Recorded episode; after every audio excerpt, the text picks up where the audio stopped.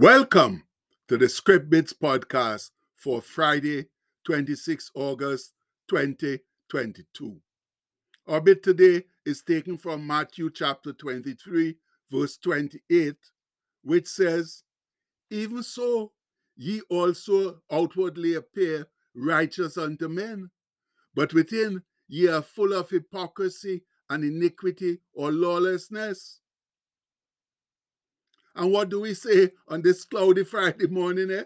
the last one in August of 2022? TGIF. Thank God it's Friday.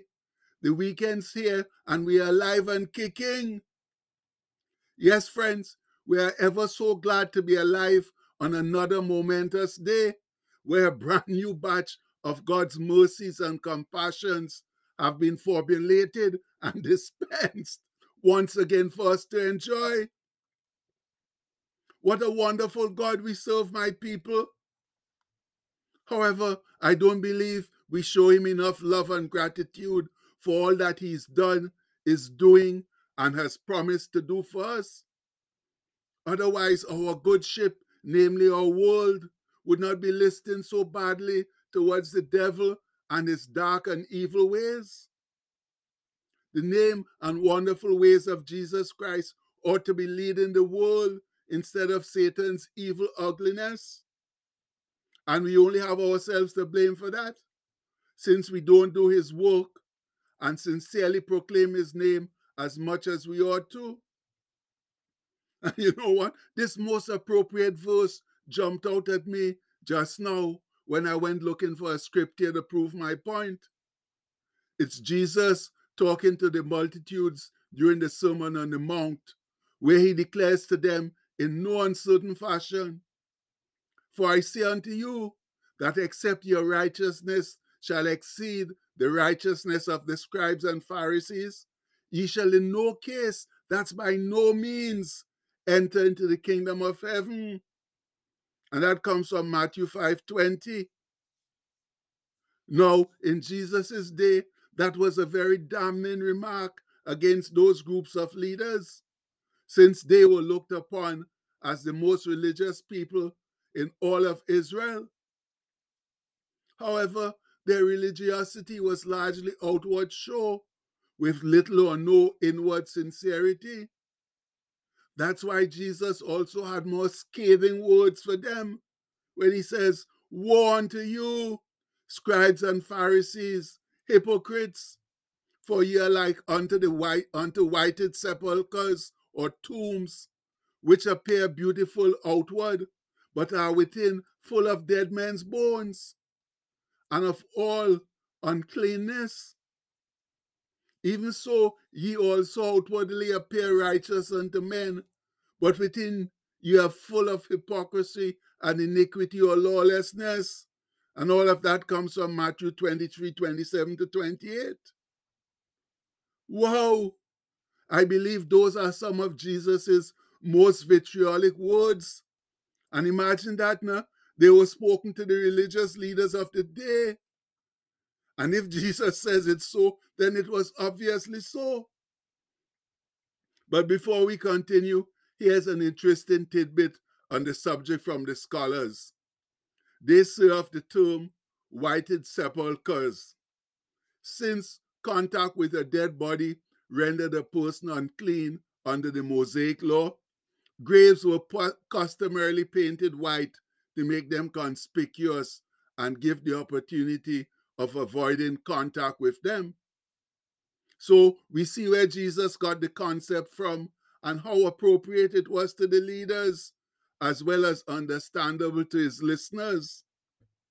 Now, getting back to the hypocrisy and iniquity of the scribes and Pharisees, we are currently seeing the same sort of hypocritical behavior from a large portion of the supposed Christian population, especially in the leadership realm.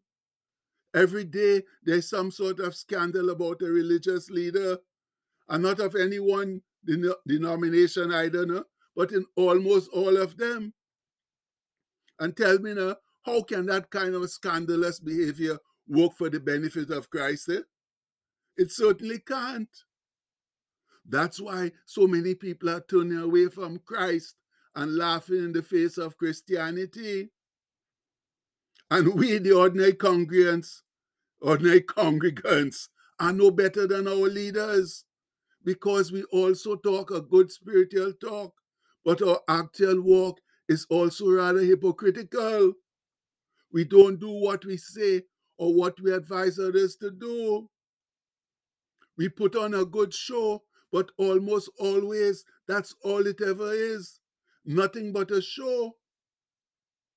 Now, that means we are no better than the scribes and Pharisees of old. And that's why Christ's movement is not further ahead than that of Satan. We suppose believers ought to be standing up strong and steadfast against the world's evildoers and their evil doings. But more often than not, we are instead cowering in fear of what the world can do to us. Or we are in cahoots with the world, enjoying its lusts and pleasures. Or we simply don't care and thus do nothing.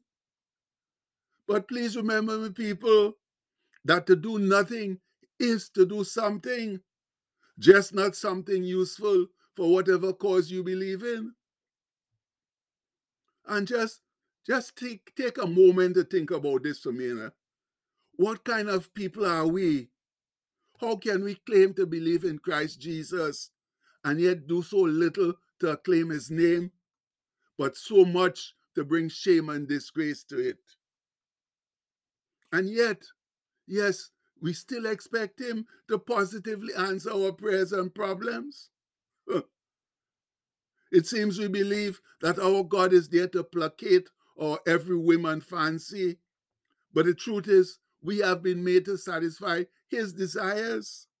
And if we don't, then we'll pay the consequences. It's as simple as that. And believe me, there will be serious life changing consequences for our hypocritical, two faced behavior unless we smarten up right away and begin doing what we know we should be doing. End of sermon. Now, let's go to God through a Friday chant and ask for his divine help and forgiveness. So, as one sincere voice, Oh Lord, thanks for getting me safely through this past week. You know it's been rough. What with all the anxiety, the confusion, and havoc that the COVID 19 virus and our many other problems are causing. We can't seem to fix it on our own, Lord. That means we desperately need your help. Oh, Heavenly Father, with your omnipotent help and our trusting faith, we know that we can stand strong and steadfast and defeat both the virus and the unrest in our streets. So, Lord, we sincerely ask you today to give the governments and those involved in the forefront of this serious and unexpected storm the wise guidance to handle the situation properly with the least amount of loss to life and property as possible.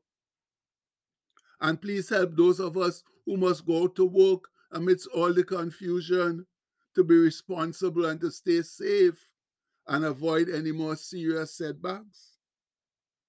And Lord, we fervently pray that you'll use this situation to bring a lot of backsliders back to your fold show them the error of their ways. And please introduce a whole new flock who will embrace your love and compassion by the example that we, your faithful believers, set.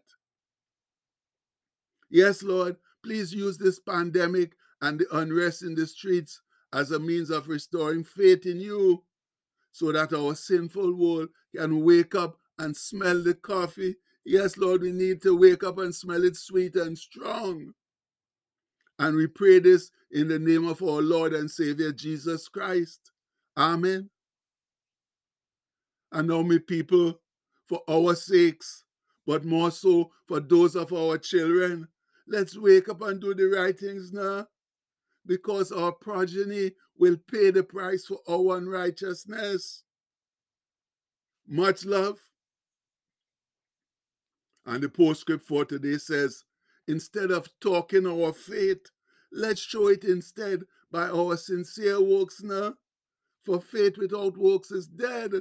And that's the gospel truth, friends. We do a lot of talking, but not enough showing, not enough working, not enough sincere working for Jesus.